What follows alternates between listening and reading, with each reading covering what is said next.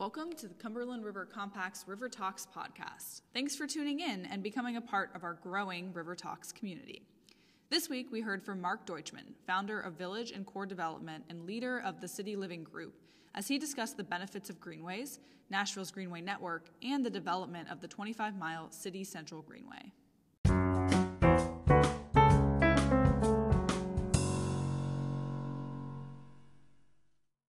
My book, One Mile Radius, is about the evolution of Nashville's urban neighborhoods over 30 years from a real estate entrepreneur's perspective. And um, I got involved in sort of thinking about and working in walkable neighborhoods and the sort of the time when Nashville was a hollow shell of what it is today. Back in the early 90s, we were the central business district, and we didn't allow really to have residents downtown. In fact, as late as 2005, we only had 10 people who owned houses in the central business district. It's hard to believe. Back then, we were talking about re inhabiting the city and trying to bring energy back to some of the neighborhood commercial districts. Many had been victims of urban flight, and um, a lot of districts like Hillsboro Village, 12 South, Laughlin Springs were not very vital. And so there was a thought that walkable neighborhoods urban neighborhood commercial districts and neighborhoods um, could lift themselves and become more than what they were. Today, the dialogue is very different. You know, you can see Nashville across the river, and it's a very vital city. Um, and the narrative has changed to affordable living. But I'm going to digress and go back 30 years ago and talk a little bit about how we got engaged, and then how the intersect between the evolution of greenways sort of worked into the narrative of the, of the neighborhoods. Um, the Greenways for Nashville was formed back in the late 90s under the Bredesen era, and it was working with Metro Parks to begin to think of a robust Greenway system. Um, it took some while to evolve, but we've done really well. We've now laid down over just about 100 miles of permanent paved trails, and we have nearly 225 um, park, primitive, and, and uh, paved trails. So We've made a lot of strides during the day, but just think we didn't start until the late 90s to get this thing started. So, um, anyway, when people ask me how I got to Nashville, um, I often say that my boat caught on fire. And that's my little Zodiac. It's a 12 foot Zodiac. And I had gotten a job out of um, school as an intern. I had a degree in zoology working with killer whales up in British Columbia. And so 150 whales came in each season to eat salmon about 300 miles north of Vancouver in the Johnstone Straits. And my job was to take pictures of their dorsal fins and their saddle patches and to help do a photographic identification study to help understand how they worked, how the pods worked. We found out, by the way, that it's a maternal society. The women lead, lead the whales. It's incredible. Um, but after my second season,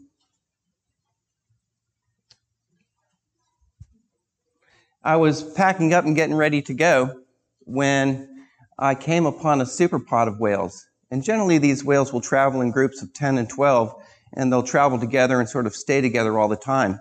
But when they get in a superpod, there's a whole bunch of them, and you can't really tell who was there. And I climbed up on the bow of my little boat, and I was taking pictures and sort of saying goodbye to my friends because they were moving slowly through the water, and I sort of paced them. Well, after about 45 minutes, I looked back and my engine was on fire. It was smoking up through the cover. I pulled it off and I watched my engine fry and die. And the whales went one way and I started drifting the other way. And I was going, this is, this is not good. This water is too cold. I don't want to fall in. It's a shipping lane, so you have the boats coming through and you have these big barges, and I didn't really have any locomotion. And it was, I didn't have a radio. This is way before cell phones, and I thought I was sunk. Um, but I had brought a windsurfer up that year, and I had it strapped to the side of the boat, and it dawned on me that I had a sail. And so I took that sail and I figured out how to rig it on my little boat. And for nine hours, I sailed up the straits until I finally landed on a little island and I walked into a camp. And fortunately, there were people on this little island. There was a guy with long hair and long beard barefoot. He could hardly talk. And his hippie girlfriend. And she was very vivacious because he wouldn't talk to her.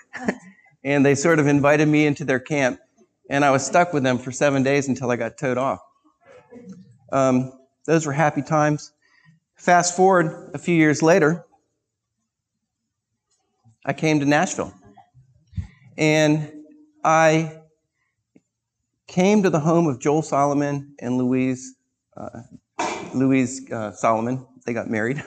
and he had cut his hair and he had, um, he had um, put on a suit. And he was, I was like, who is this man?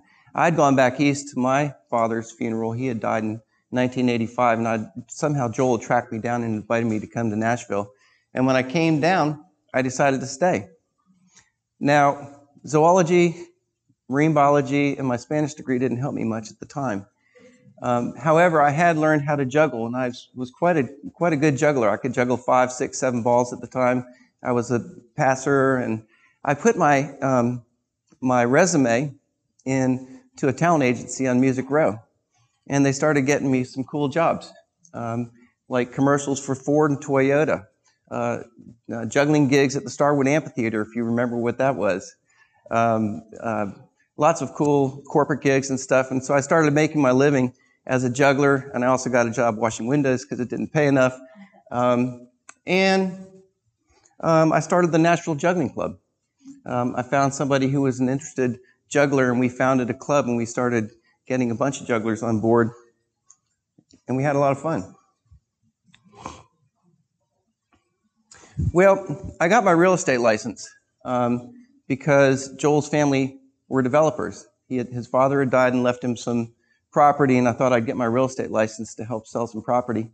And I got involved in Hillsboro Village. Joel lived on 20th Avenue South near Hillsboro Village in Vanderbilt, and he had was working with the merchants. Uh, I don't know if you remember at the time, but there was Vanderbilt was taking over property in the neighborhood. There was a fight for eminent domain, and the village was actually threatened, and Vanderbilt was going to move in.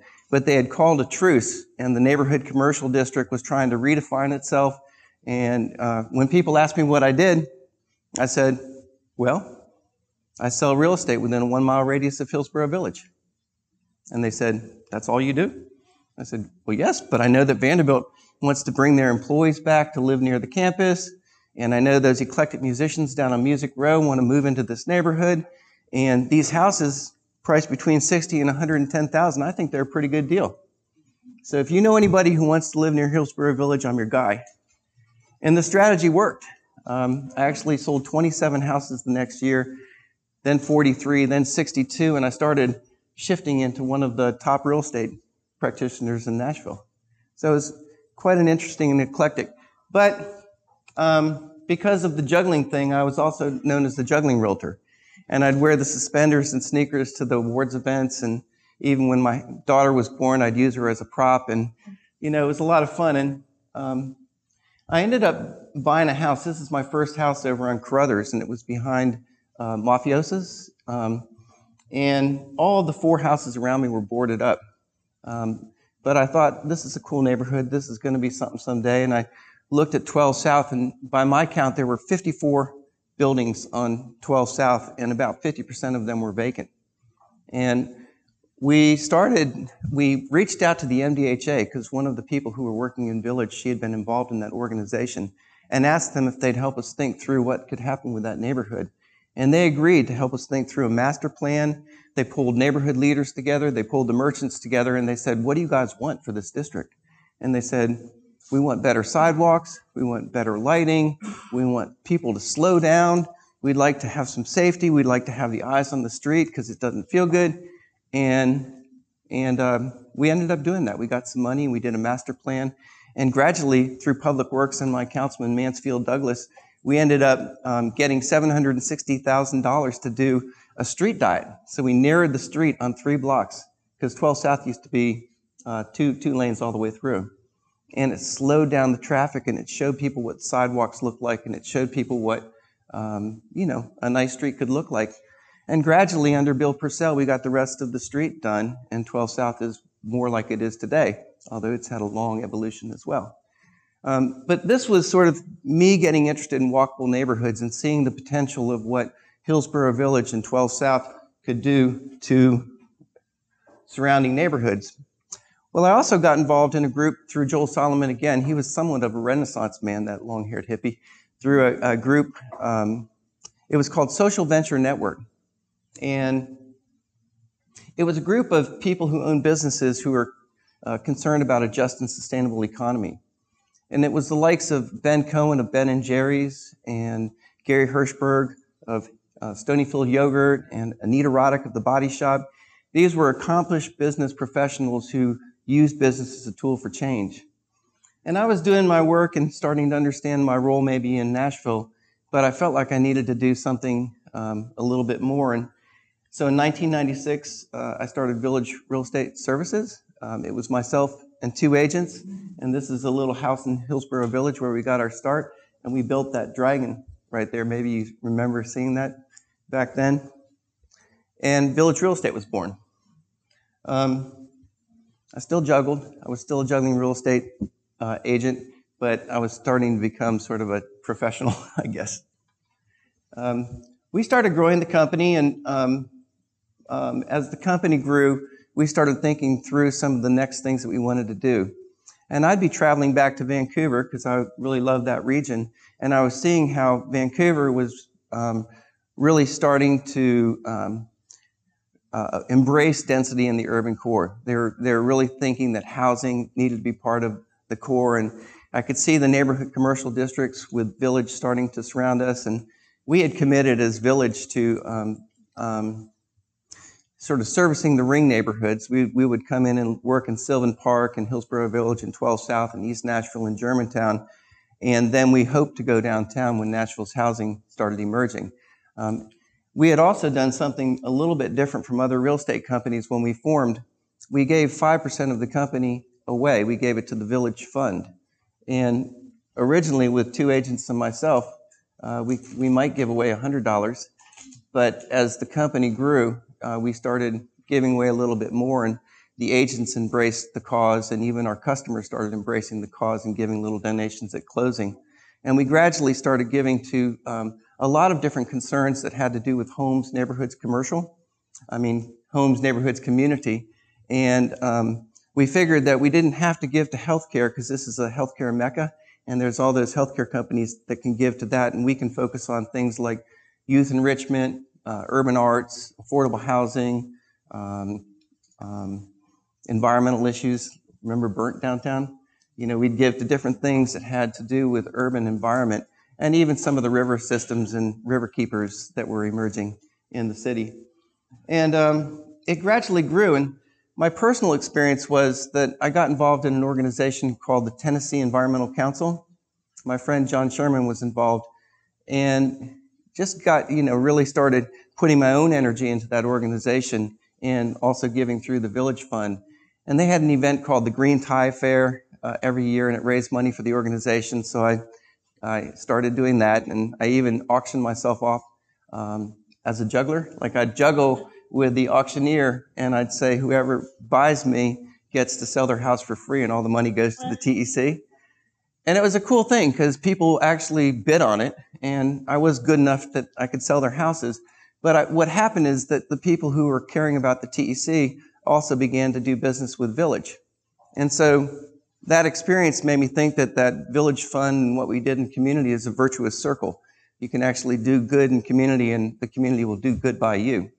Uh, and so that's what I tried to convey to my agents, and we'd call them change agents. You know, we'd get the agents, we'd teach them how to do community work, and we'd help them get on boards, and um, hopefully each one of them became the face of the village fund to um, to the community. And so we start, you know, in the end, when we sold the company, we had over 300 Village Fund recipients, just to put it in perspective. Um, and it did grow and it started moving around the city. And it's something that felt really good. It feels good to use business as a tool for change. So social venture work uh, network influenced me. Um, but as I said, we had gotten involved in Vancouver and we are seeing that they had a great uh, density downtown. And I was seeing that the city was starting to think a little bit differently in the late 90s too. Um, well, we got involved in the multi-residential strategy And we, we, we trained so that when Nashville started building sort of density on the corridors or density downtown, that we would be available to sell those buildings. And I got some really interesting listings. I got the Bristol on Broadway, 171 units, uh, Enclave in Hillsboro Village, 148 units, uh, 8.9 for Affordable Housing Resources over in Germantown, 29 units. And uh, we started listing Rolling Mill Hill and the Icon. Over time, we started getting a lot of the, the big projects that were emerging downtown. And I got invited to come take a look at this building over in Germantown. This is the Werthan building. And it had been a bag factory for 100 years, but it had originally been built uh, as a cotton mill in 1872. And this is the old mill. This is a big section of the building. But there's also the new mill, which was a bigger building that was built in 1882. And the whole sprawling complex was vacant at 400,000 square feet. But it was a really cool old building. And my agents and I, we got invited in to take a look at it. And um, there was a group that wanted to develop the building. And we walked in and we looked at the dripping lead based paint. Uh, it was incredible, and the pigeons were everywhere. And I even caught a hawk in the turret. And, it, and I actually caught a hawk that was trapped inside the building and opened that window right there and, and let him out. And I thought, this is a good sign. Um, uh, so what happened is that developer couldn't do the job and they didn't they didn't do what they said we felt like this is an amazing building and it should be lost and it should be you know, um, uh, something that um, anchors Germantown. And I got obsessed with it. and I, I um, was trying to figure out a way to do it. And I finally figured out that the person who owned the building was in default on his loan. And I found the bank that had the loan. And I took the small section on the right hand side and I said, We're going to build 23 lofts in this building. And in order to do that, I need $6.5 million. Barry Brooks, what do you say? It's good, okay. Um, anyway, um, they were sort of caught in a bad place because they're either going to have to foreclose on the building and take it back, or they'd give me a shot. And so they actually gave me a loan for six and a half million dollars, and I did the first 23 units.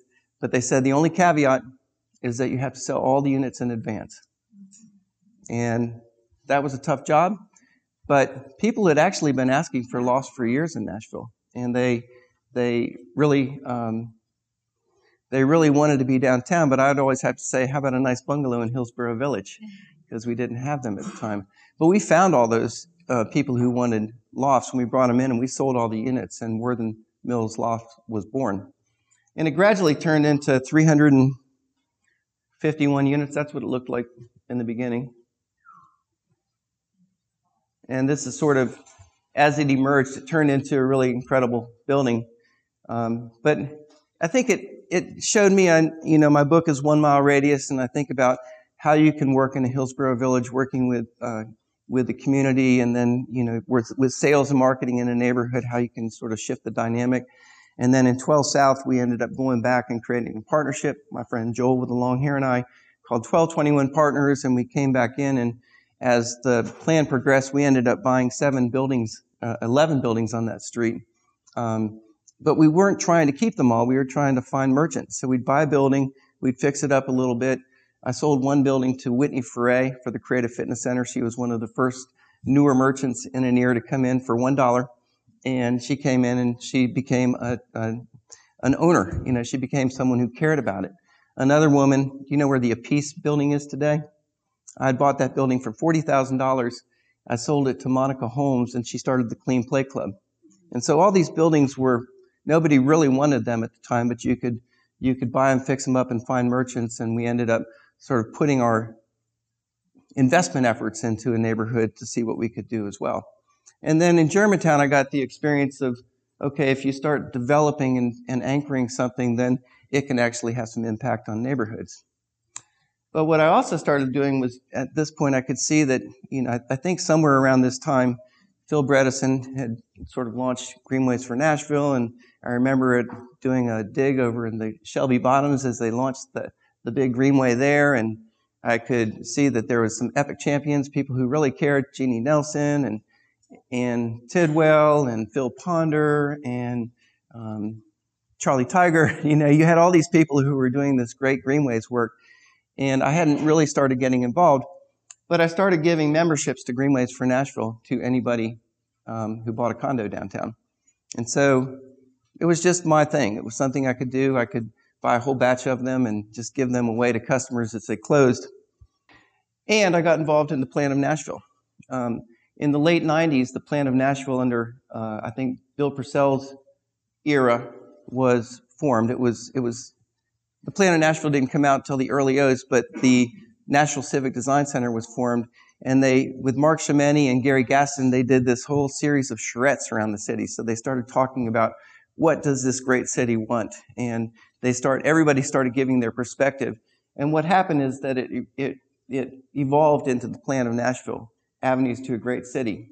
And if you look at the 10 principles, you see number one is respect Nashville's natural and built environment.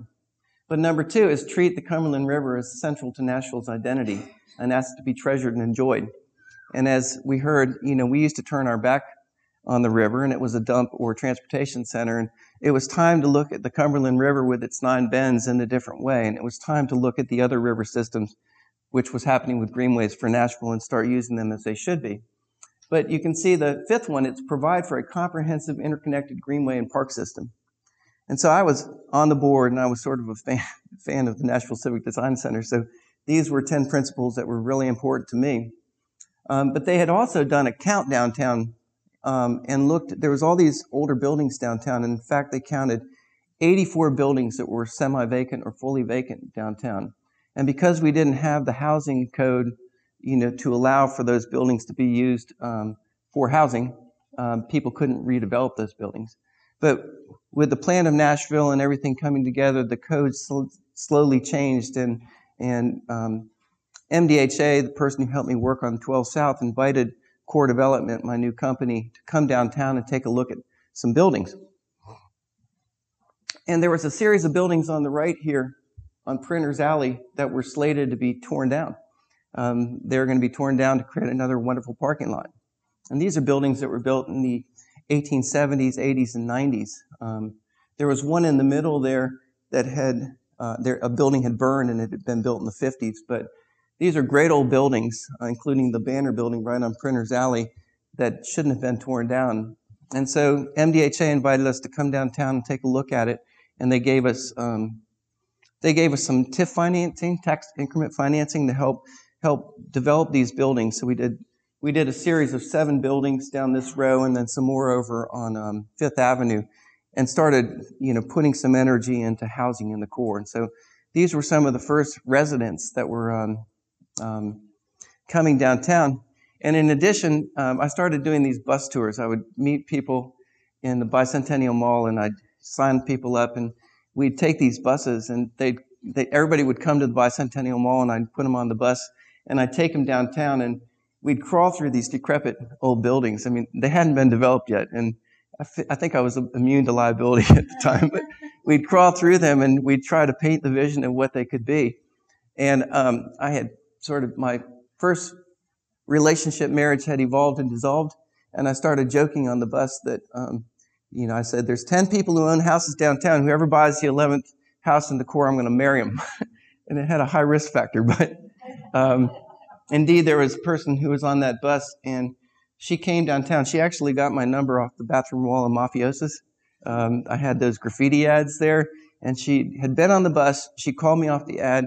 I showed her the Crest building downtown. She bought a loft, and when that thing was done, she became that 11th buyer. And I kept my word, fortunately for me, and we got married. we got married in 2008. That's Sherry Deutschman. Support the Cumberland River Compact's River Talks program and podcast by donating today. You can find the link in our show notes.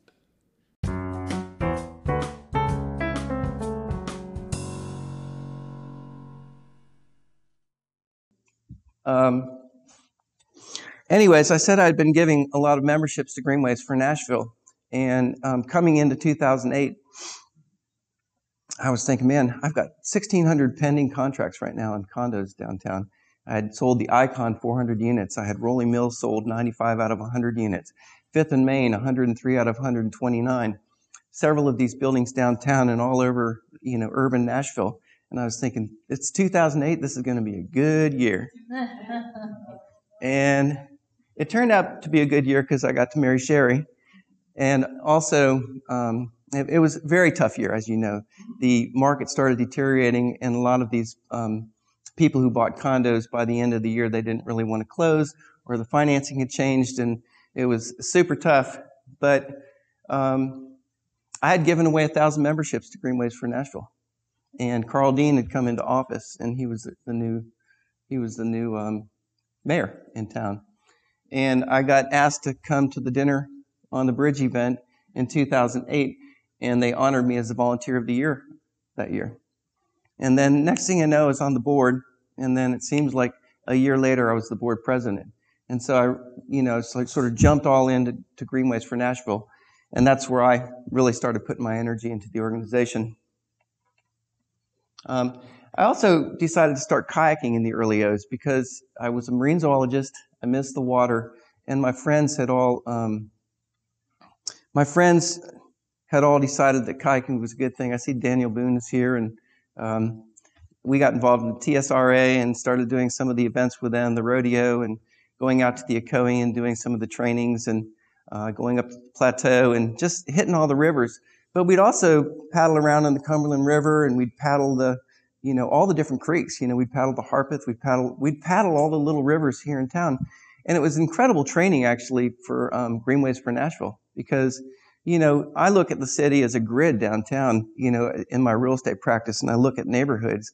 But when you talk about the greenways and how they're formed, well, they're, you know, what's a greenway on the Cumberland River? It's no grid. And depending upon which way Mill Creek goes, that's where the greenway is going to go. And it actually became really great training. I think you just said that you put in 28 put ins right now. I mean, you've been working to put all these kayak put ins in various places and thinking about the blueways. Um, I think it was really important for me, and it actually gave me access to the water. And um, I had an opportunity to go. Guess which one's me? Um, to go in the Grand Canyon. It was 911, and we had all planned this trip on 918 that that year. It was 91101. And we didn't know if we were going to be able to make it because the planes were shut down. But this was an amazing group of people. They're all really close to me, a lot of them from um, Social Venture Network and um, um, Hollyhock and some other things I'm involved in. And we went down into the canyon, and we for 16 days I got to do kayaking down the Grand Canyon. But we also were in a place where we could do a lot of reflection and sort of spiritual, uh, you know, sort of try to love the world from a different place. Well, there's the dinner on the bridge. Um, is that a Phil Ponder drawing? I'm not sure. Um, but we started, you know, Greenways for Nashville under Karl Dean was uh, unbelievable. And he's married to Anne Davis. And Anne Davis, as you know, is a, um, she's a staunch environmentalist. And I think she certainly influenced his administration. Um, he had, um, he started something early in his uh, term that turned into something called Nashville Naturally. And it was a, a look at the whole Davidson County and our Greenway system as it was at that time. And we are now, I showed you dinner on the bridge. This is dinner by the bridge. We had about 550 people this year at that event because we no longer have the dinner on the bridge on the greenways because um, it's it's a pedestrian way and we don't want to shut it down anymore. So, but this is an incredible place. I hope you can come to our event this coming year. And this is dinner instead of the bridge because we had a rain out one year. so, but Karl Dean had um, started something called Nashville Naturally, and this looks at the Davidson County in the four quadrants. And you all, you know, we had the incredible park system up in the Warner Parks, and we had the beginnings of the Beaman to Bells Bend um, park system, so that's another quadrant. And then we had some of the northeast quadrant that's on the Stones River, and then we envisioned a southeast quadrant in Antioch, which was uh, lowest served and had a lot of the, the rain. I mean, had a lot of the asphalt. Um, but under Karl Dean, um, for one, he did a whole bunch of work in the in the northeast section. So on the Stones River, we were we were able to acquire the Lytle Farm and the Ravenwood and even Cornelia Fort. And so during Karl Dean's term, he added 4,500 acres to the park system, or we added 4,500 acres to the park system. and we also added 40 miles of new paved greenway trails. So the combination of following Nashville naturally, starting to fill out the quadrants, and then continuing to lay down the trails was a pretty amazing accomplishment. Um, I'd say the Northeast got impacted. We also, in the Northwest at Beaman, we got the Gilbert Farm. It was about 300 and something acres, and it added to the big Beaman Park, and um, it really added to that system. And I, I, must say, I'm glad Maytown didn't happen. I don't know how you all feel about it. Um, do you remember that? Maytown? Do you remember Maytown? Maytown was a planned 40,000 person or employee city that was planned in Bells Bend at the time. And there was a movement in 2007, 2008 to create a new city. And I was like, well, what about this one? We need to put the energy here. Um, but it didn't get done, so it's part of a, a, a, park system. And then in Antioch, we, we worked along Mill Creek, and I believe we got about 300 acres um, uh, acquired during his term. And at the end of his term, the Davises and Davises Foundation helped acquire another 496 acre piece. And so the southeast is the hardest, but I think we got a pretty good lick done and continue to work hard in Mill Creek to get the greenways laid down and, and acquire more land. Well, the thing that happened under Karl Dean's term in 2010 was something called the Great Flood. And as you can see, it flooded the downtown, but it flooded a lot of the other creek systems. You know, Harpeth River overflowed, Browns Creek overflowed, and a lot of areas were impacted. I think about 11,000 um, households were damaged, and $2 billion of economic damage was done.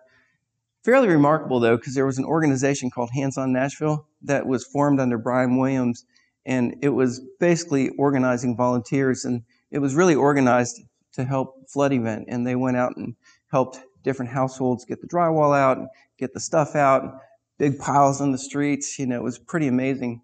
Um, and I think Nashville sh- really showed its sort of it's who we are. You know that we're really a group of volunteers who really want to help each other. And what happened with the flood is that um, places like that along the river were identified as places that could flood.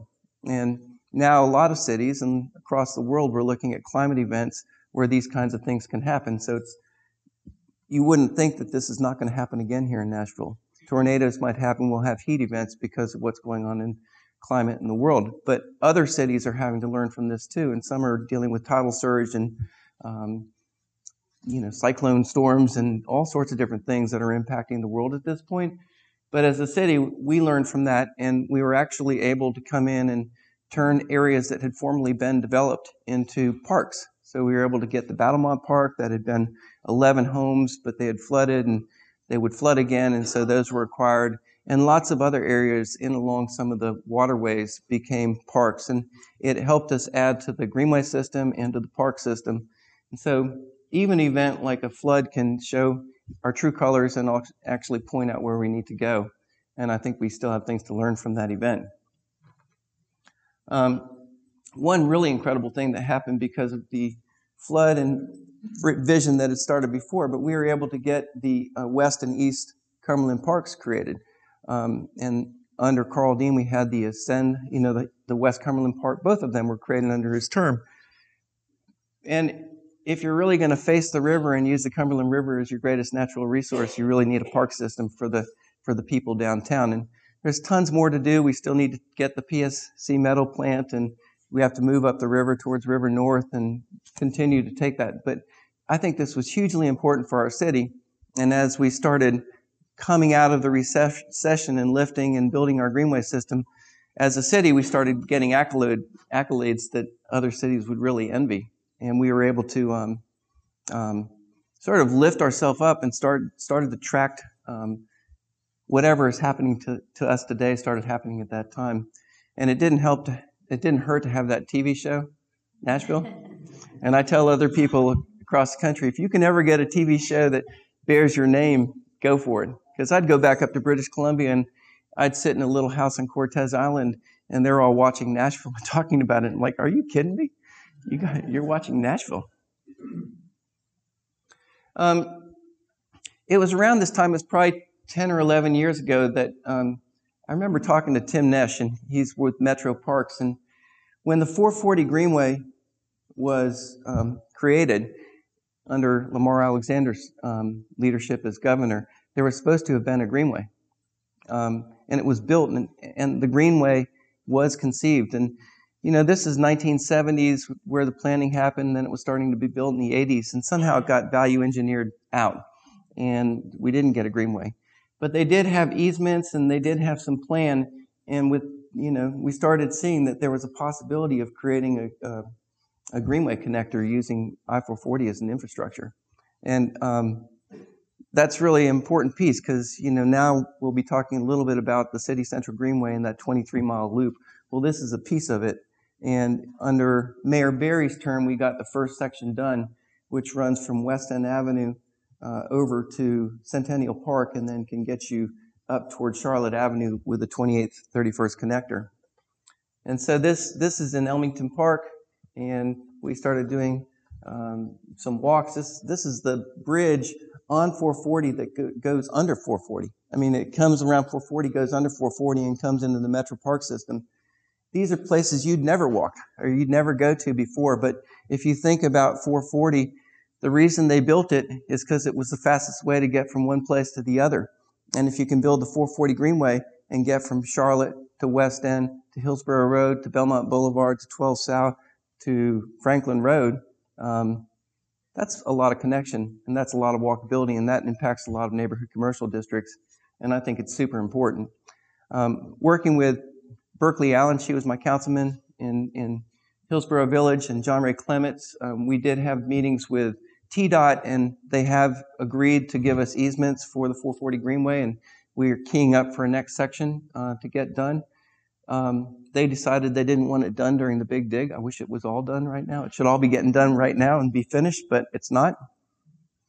Um, well, under Megan Barry's term, um, the Metro Parks decided to launch something which turned out to be Plan to Play. It's basically a 10 year plan, it's a master plan for parks and greenways. And it was quite interesting because they did surveys, I think, of 9,000 or 10,000 people, and everybody who was surveyed talked about what was most important for them in the parks. And um, I think 80 or 85% of them said that greenways was the most important thing. And so she instructed the leaders, I think it was Hawkins and the, the Trust for Public Land, to come back and do a separate series just on the greenways to find out what people wanted. And that has resulted in a conversation about, um, you know, with Plan to Play, we want another 4,500 acres. We want 400 of those acres to be in the urban core. We'd like to add another 53 miles of greenways, and we want to build out what's now called the City Central Greenway. So it also talked about, this is in the document, but it started talking about trail-oriented development.